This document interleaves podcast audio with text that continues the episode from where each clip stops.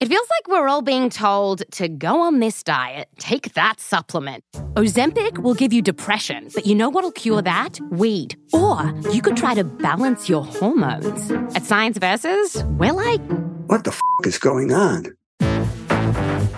Forget the crap online and listen to Science Versus. Just the facts.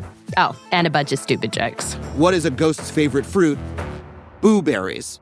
That's Science V S. New season out on Spotify soon.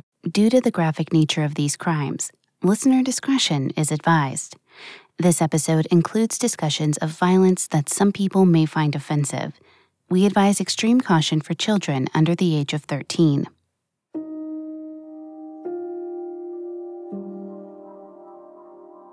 Seven-year-old Stephen Edelman stared at the kitchen clock, willing time to pass faster.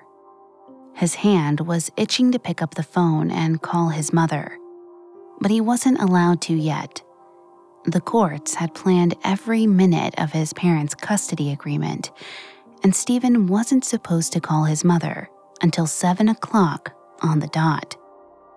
He missed her terribly. He always felt homesick when he stayed at his father's house. The nightly phone call with his mother helped, but only a little. Stephen looked forward to it all day, and he knew his mother felt the same way. They always dragged out the calls as long as they could, until it was finally time to say goodnight. When the hour finally came, Stephen snatched up the phone and dialed. He listened to the ring trill again and again, but nobody answered. Stephen knew immediately that something was wrong. His mother always picked up, always. Stephen's heart started pounding. He knew his mother. She would never miss their nightly call unless she was sick or hurt or something worse.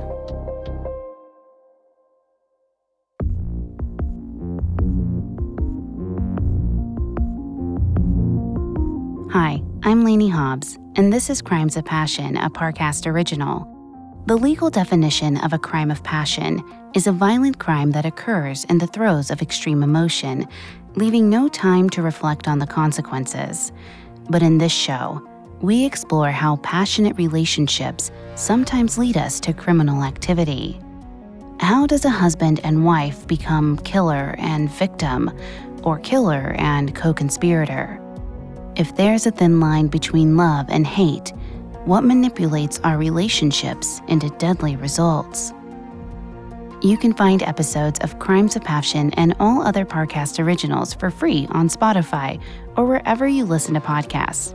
To stream Crimes of Passion for free on Spotify, just open the app and type Crimes of Passion in the search bar.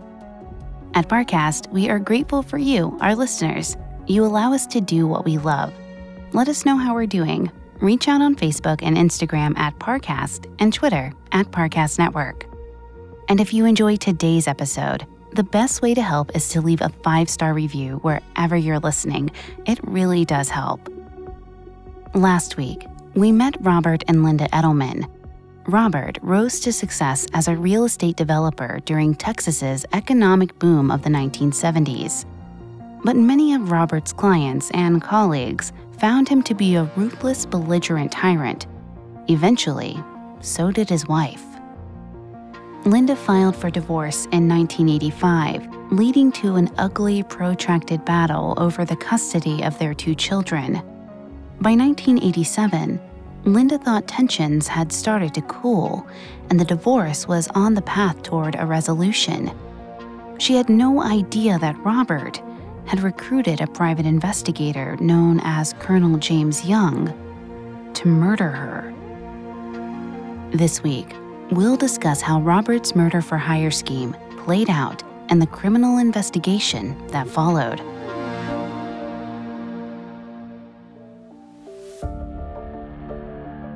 Throughout nineteen eighty-seven, Dallas private investigator James Young spent months tracking the movements of forty-year-old Linda Edelman. He followed her everywhere and reported back to her husband, Robert. Robert later claimed he was hoping to find some leverage he could use in the couple's divorce proceedings. Young told a different story.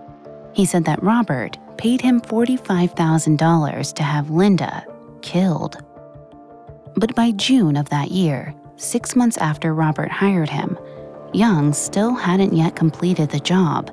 He evidently didn't want to carry out the hit himself, but was willing to subcontract the job to someone else. He wrote a letter to an acquaintance, retired Army Master Sergeant Fred Zabatowski.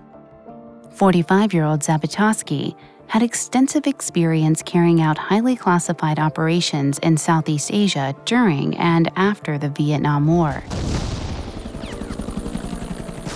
Fred also had a reputation as being fiercely independent. He was willing to break a few rules to get the job done. At one Special Forces Association event, Fred talked about how much he identified with Marlon Brando's rogue Special Forces officer in the movie Apocalypse Now.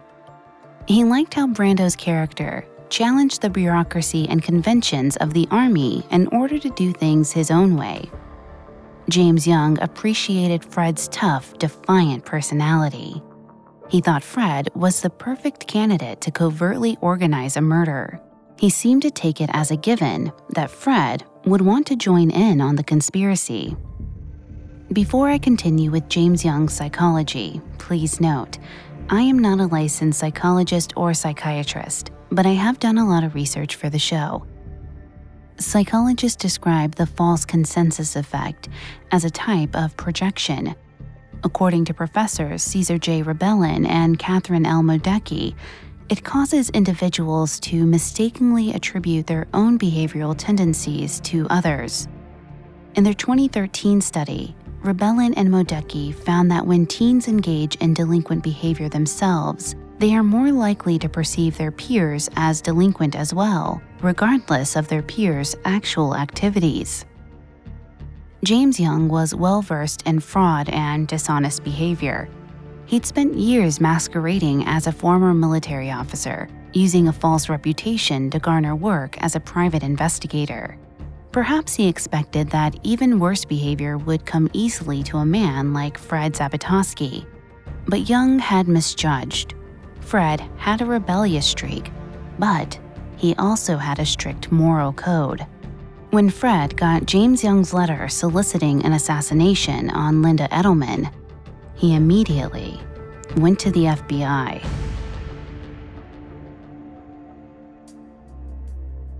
The F B I sent Fred to meet Young while wearing a wire. He told Young that while he couldn't perform the hit himself, he knew somebody who could. Colonel Young perked up. He had been stressing about the job for months and was desperate to offload it onto anyone else. Even apparently to a killer Fred referred to as Hitman Jack. Fred said he'd make the arrangements and introduce Young to Jack in exchange for a two thousand dollars finder's fee. Young agreed, and soon he met the supposed hitman. In reality, he was brought face to face with an undercover F B I agent named Gerald W. Hubble. With Hubble posing as Hitman Jack, the F B I recorded James Young plotting Linda Edelman's murder. The tapes were damning, but Young avoided mentioning Robert Edelman's name. The F B I didn't want to make an arrest until they had proof that Robert was the one who had ordered the hit. To take down Robert, they would need Linda Edelman's cooperation. On the morning of July fifteenth, nineteen eighty-seven, Linda Edelman left her children at home with her parents, who were visiting from Oklahoma. She went to meet her divorce attorney, Ike Vanden Eichel, at his law office, expecting to review her case. Instead, she found two F B I agents sitting inside. They informed her that she was under constant surveillance by a hired hitman, Colonel James Young. They suspected her husband was trying to kill her. Linda felt like the room was getting smaller around her. She stared at the men in suits in front of her, hardly hearing what they were saying. She knew it was important to pay attention, but it was as if her mind had stopped working. She wondered if she could even trust these agents or anybody. If Robert really wanted her dead, perhaps this was all part of the plan to lure her into complacency. Maybe these men were only pretending to protect her. Perhaps they were just waiting for Ike to leave the room so they could do the job themselves. Linda stared at their guns, holstered at their sides, and shuddered. She tried to shake these wild thoughts from her mind. She knew she was being paranoid. But that's how it was, being married to Robert, and now trying to leave him. She'd tread so carefully to avoid falling into one of his traps, but Robert had laid them everywhere. He would do anything to win. He'd even rob their children of their mother. She worried she'd spend the rest of her life trying to escape him. The F B I agents explained to Linda that both she and her parents were in danger. Even though Hitman Jack was actually an undercover agent, that didn't guarantee Linda was safe from an assassination attempt. Young had stalled for months. Robert might get impatient and hire someone else to take Linda out. The F B I needed to catch Robert before he had a chance to execute his plan. For that, they needed Linda's help. They wanted to fake her death and send her into hiding. The Dallas police would announce she had gone missing and appear to investigate her disappearance. Hitman Jack would tell Young that the job was complete, and Young would relay that message back to Robert. If the agents could convince Robert the murder had been successful, they might be able to catch him red-handed, paying the hitman. Linda was terrified.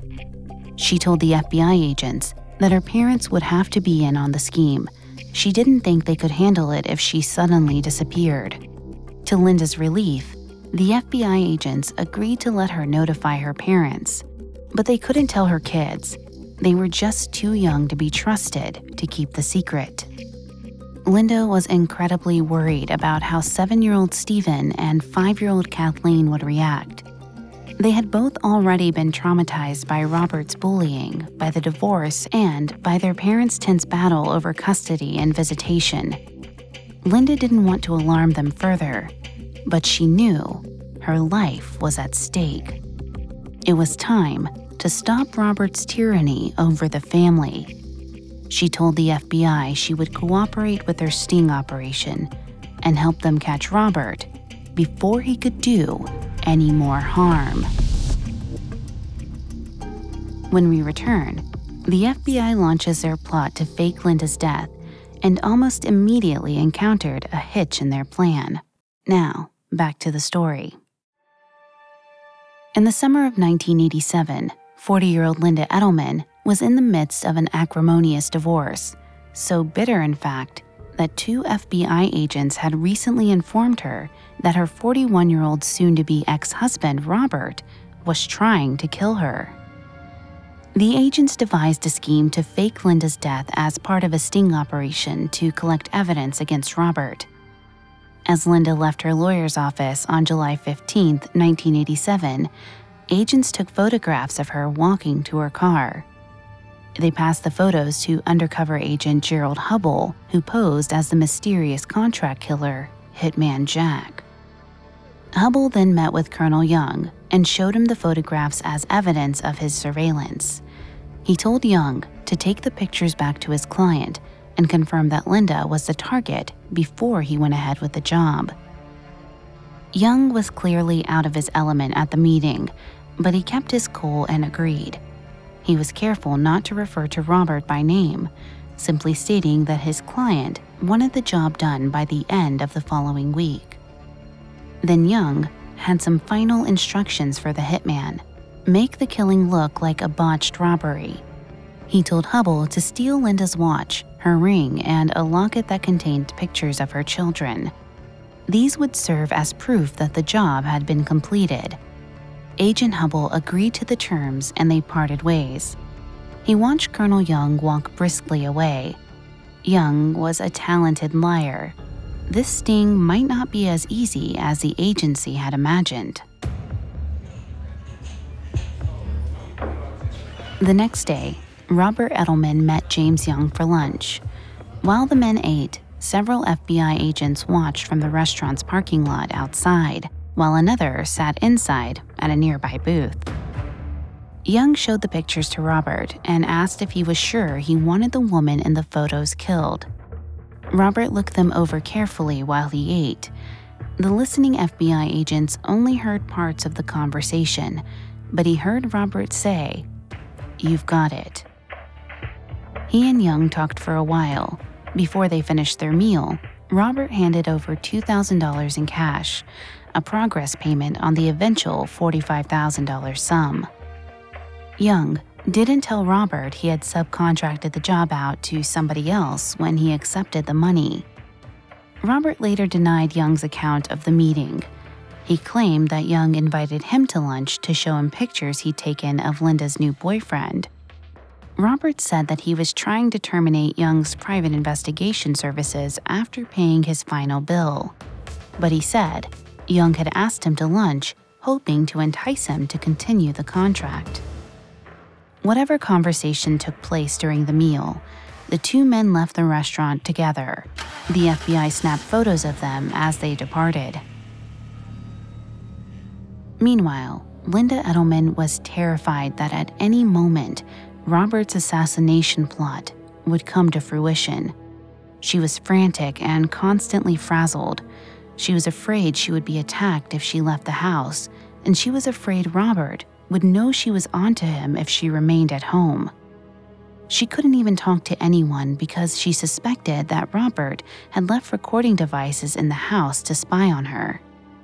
She had another meeting at her attorney's office, this time with her parents present, to explain to them what was going to happen.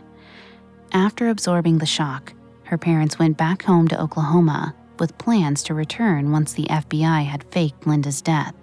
After that, all Linda could do was wait until the night of the staged killing. The next day, on Friday, July seventeenth, nineteen eighty-seven, Robert arrived at the house to pick up the children according to his usual visitation schedule. Linda watched as Robert lingered after the children had been loaded into his back seat. He paused for a moment at the door, watching her. Linda shivered.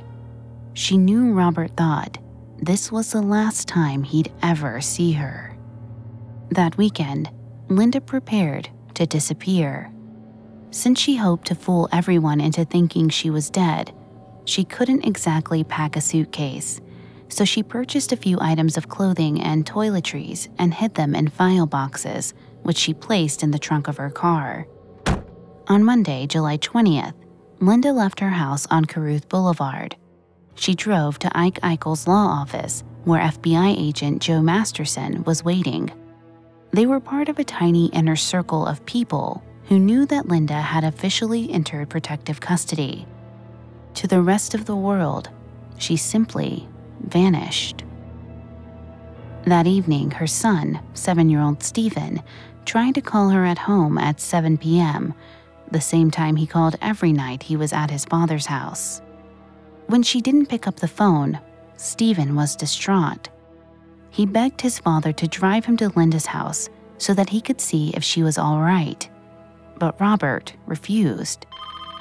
Robert did eventually allow Stephen to phone his neighbors on Caruth Boulevard. They agreed to keep a lookout in case Linda came home. Once alerted to her disappearance, Linda's friends in the neighborhood became suspicious. They knew it was not like Linda to go away without warning. They also knew she was going through a divorce, and after overhearing some of the screaming fights at the Edelman house, they suspected that Robert might be capable of violence. While neighbors speculated on Linda's whereabouts, her lawyer, Ike, was driving her to his lake house in East Texas. Linda would have to stay there indefinitely until the F B I felt confident enough to arrest Robert. Linda crossed the living room of the vacation house. She stood before a huge picture window, looking out over the water. Under other circumstances, she would have loved the chance to unwind by the lake. But of course, she couldn't enjoy any of this. It wasn't just being away from her children, although that was bad enough. It was the unnerving idea that she was, at this very moment, supposed to be dead. It was too surreal, too macabre. Linda turned and stared at the front door. An image of Robert smashing through it flitted through her mind. There was no way Robert possibly knew she was here, but she found the thought impossible to push away. Linda paced nervously around the room. She knew she wouldn't be able to fall asleep that night. She wondered if she'd ever be able to sleep again. As she considered the uncertain days ahead, she sat down at the kitchen counter, gazed out the window, and waited for morning.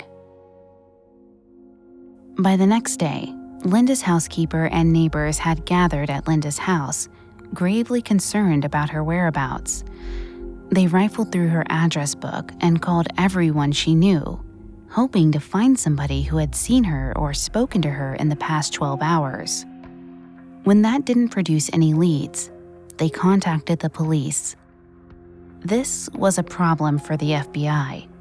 They had hoped to avoid an official police report for a little bit longer. They wanted some time to observe Robert to see if he behaved as if Linda were gone before police had even listed her as missing. Unfortunately, word got out about Linda's disappearance too soon.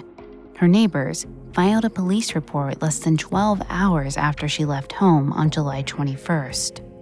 Once the report was filed, officers notified Robert right away that his estranged wife had gone missing.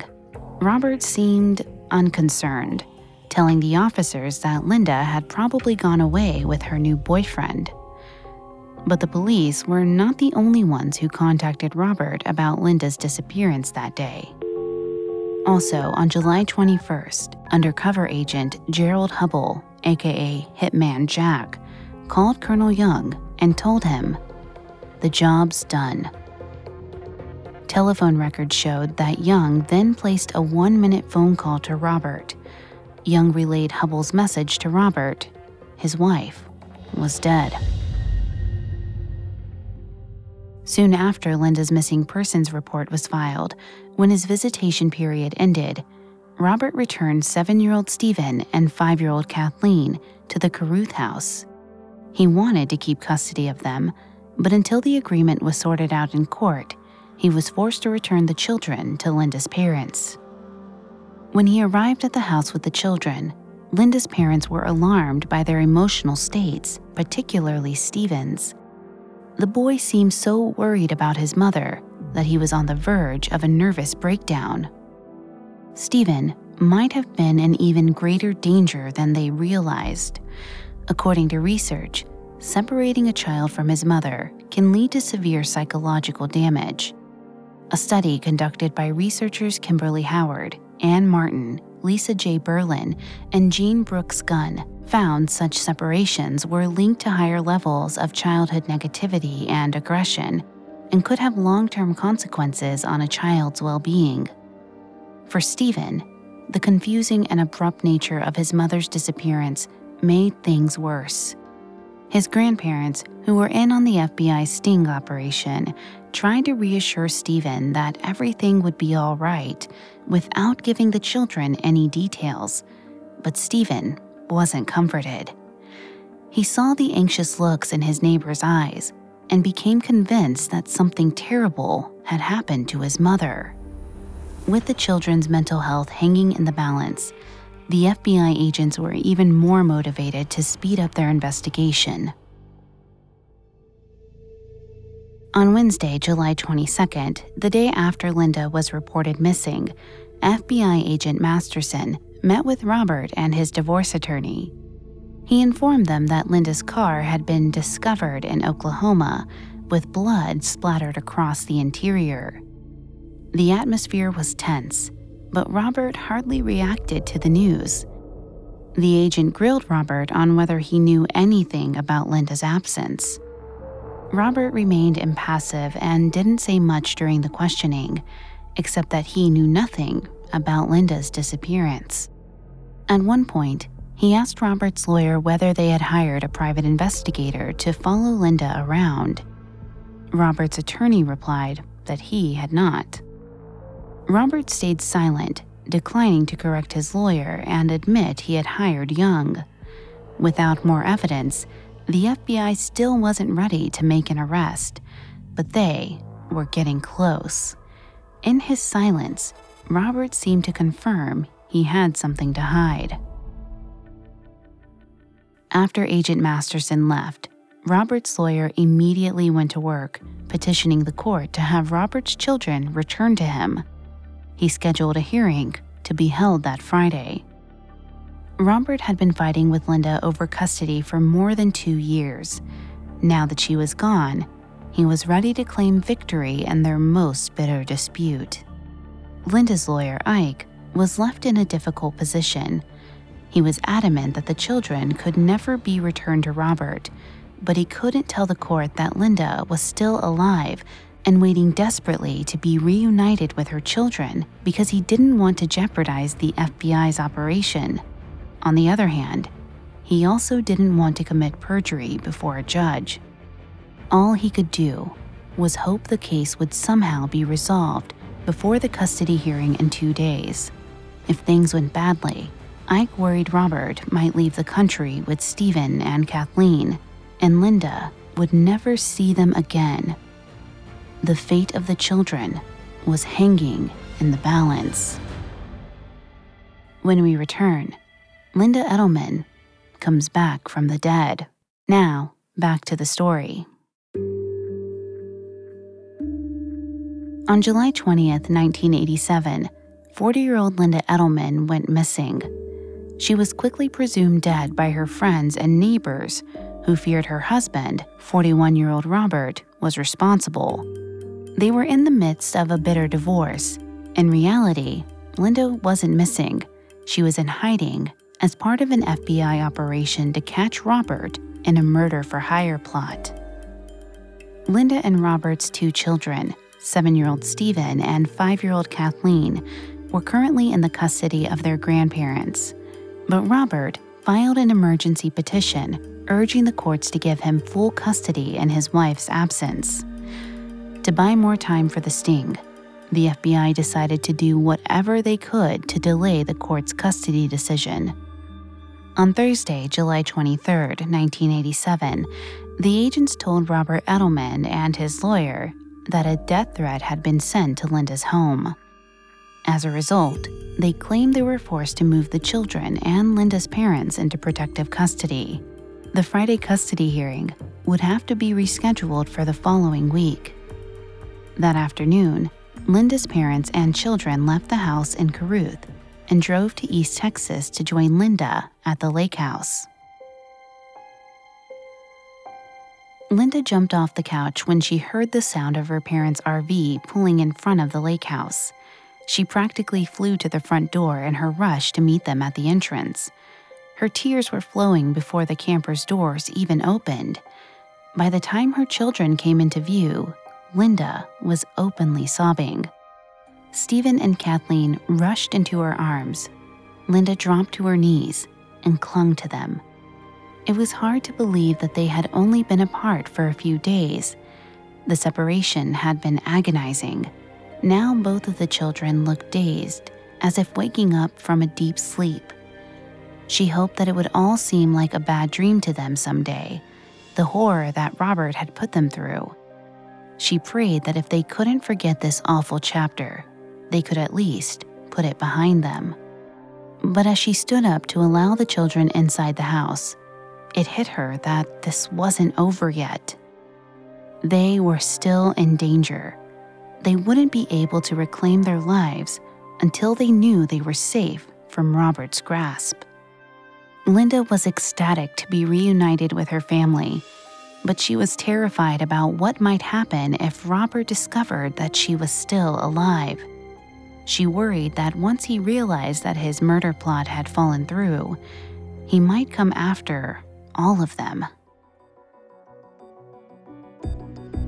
Meanwhile, the F B I tried again to speed up their investigation. On Friday, July twenty-fourth, Fred Zabatowski and undercover F B I agent Hubble met with James Young. They tersely reminded Young that they had done their part. Linda Edelman was dead.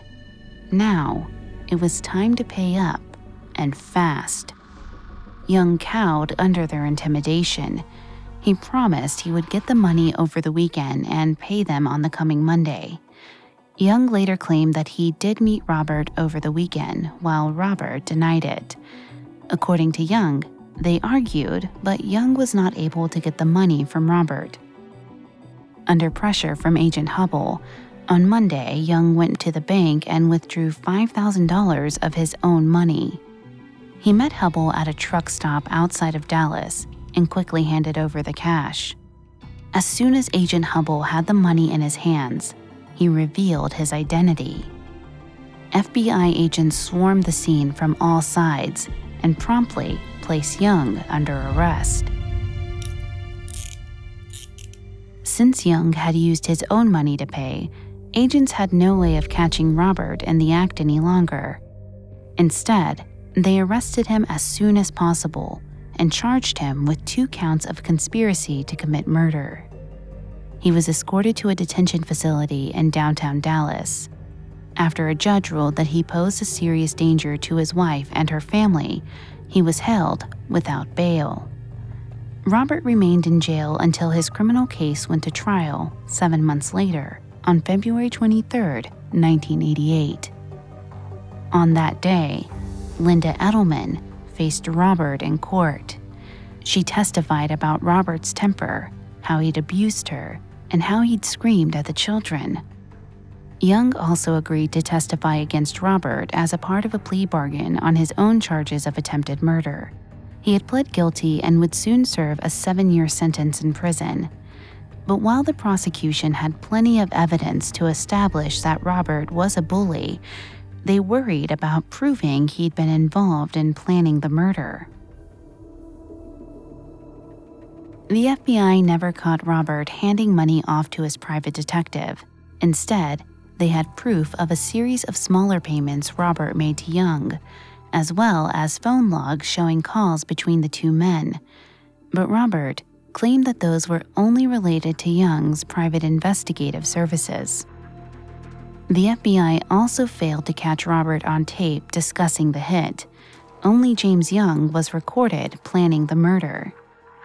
Robert Edelman's defense attorney argued that James Young was a highly disturbed individual who acted on his own to plot Linda Edelman's death. The lawyer believed that Young intended to frame Robert for soliciting a murder, then blackmail him into giving him more money. The defense had plenty of ammunition to cast doubt on Young's claims.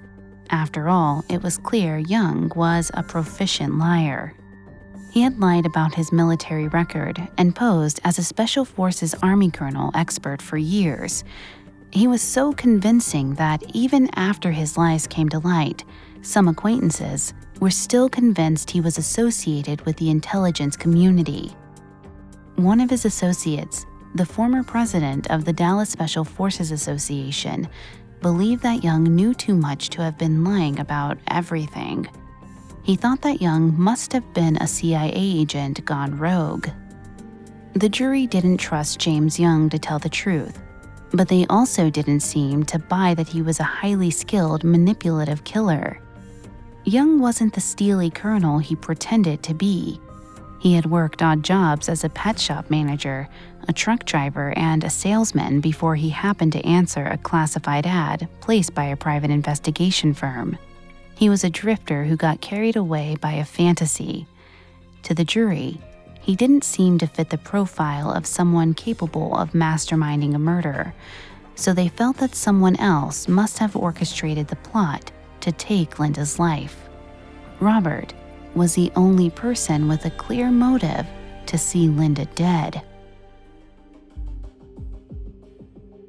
Robert's attitude at the trial did nothing to dispel the idea that he was capable of murder.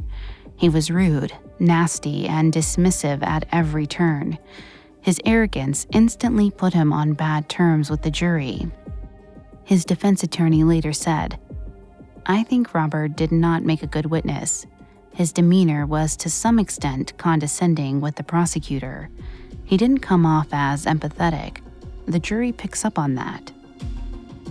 In early March of nineteen eighty-eight, forty-three-year-old Robert was found guilty on federal charges of conspiracy to commit murder.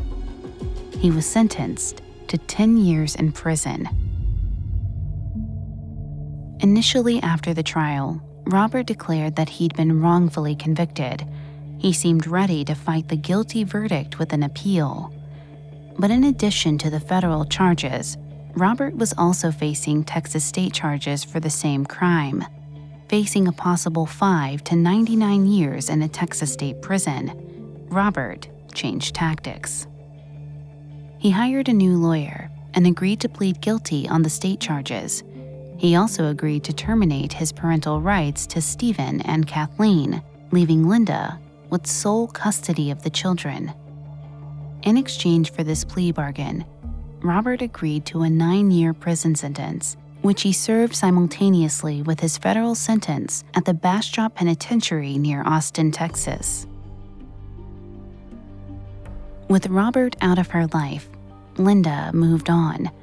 She went back to using her maiden name, DeSilva, and she sold the house on Caruth Boulevard that Robert had designed for the family. She used the proceeds from the sale to rent a smaller home nearby. She supported herself by finding a job working for her local Baptist church and by giving private voice lessons. Meanwhile, Robert served about five years of his prison sentence before he was released on parole. At some point, he married his girlfriend, Diana Key. He then decided to go back into real estate development, the profession that had once made him one of the most prominent businessmen in Dallas. In the year two thousand, fifty-five-year-old Robert formed a company called Drexel Development, which oversaw the construction of a luxury condominium complex called the Drexel Highlander. But in two thousand eleven, his business partner filed a lawsuit accusing Edelman of fraud.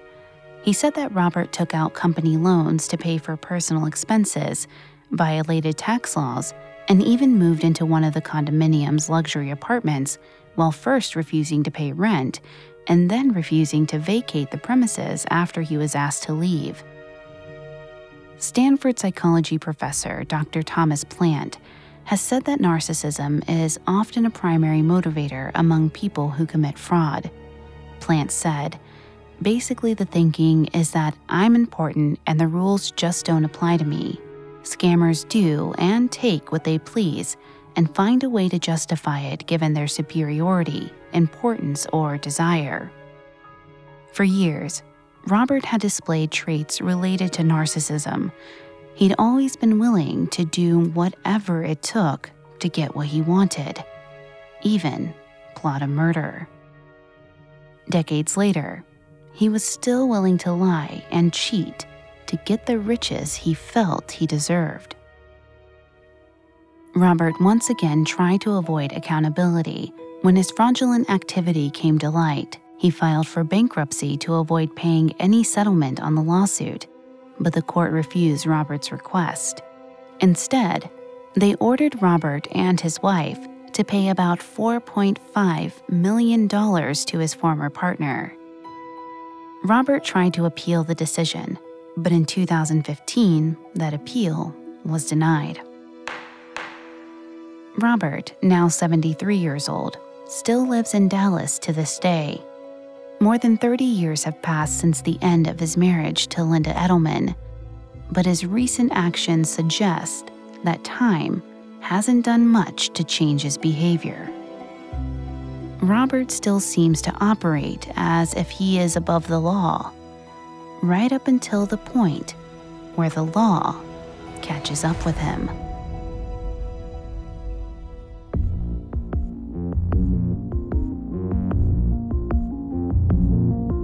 Thanks again for tuning into Crimes of Passion.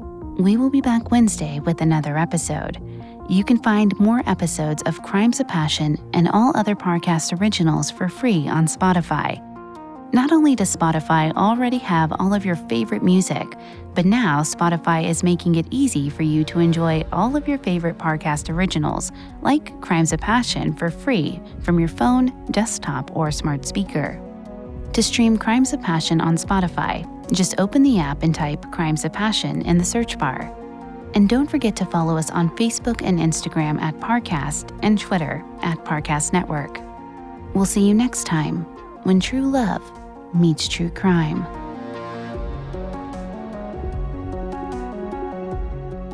Crimes of Passion was created by Max Cutler, is a production of Cutler Media, and is part of the Parcast Network. It is produced by Max and Ron Cutler, with sound design by Trent Williamson.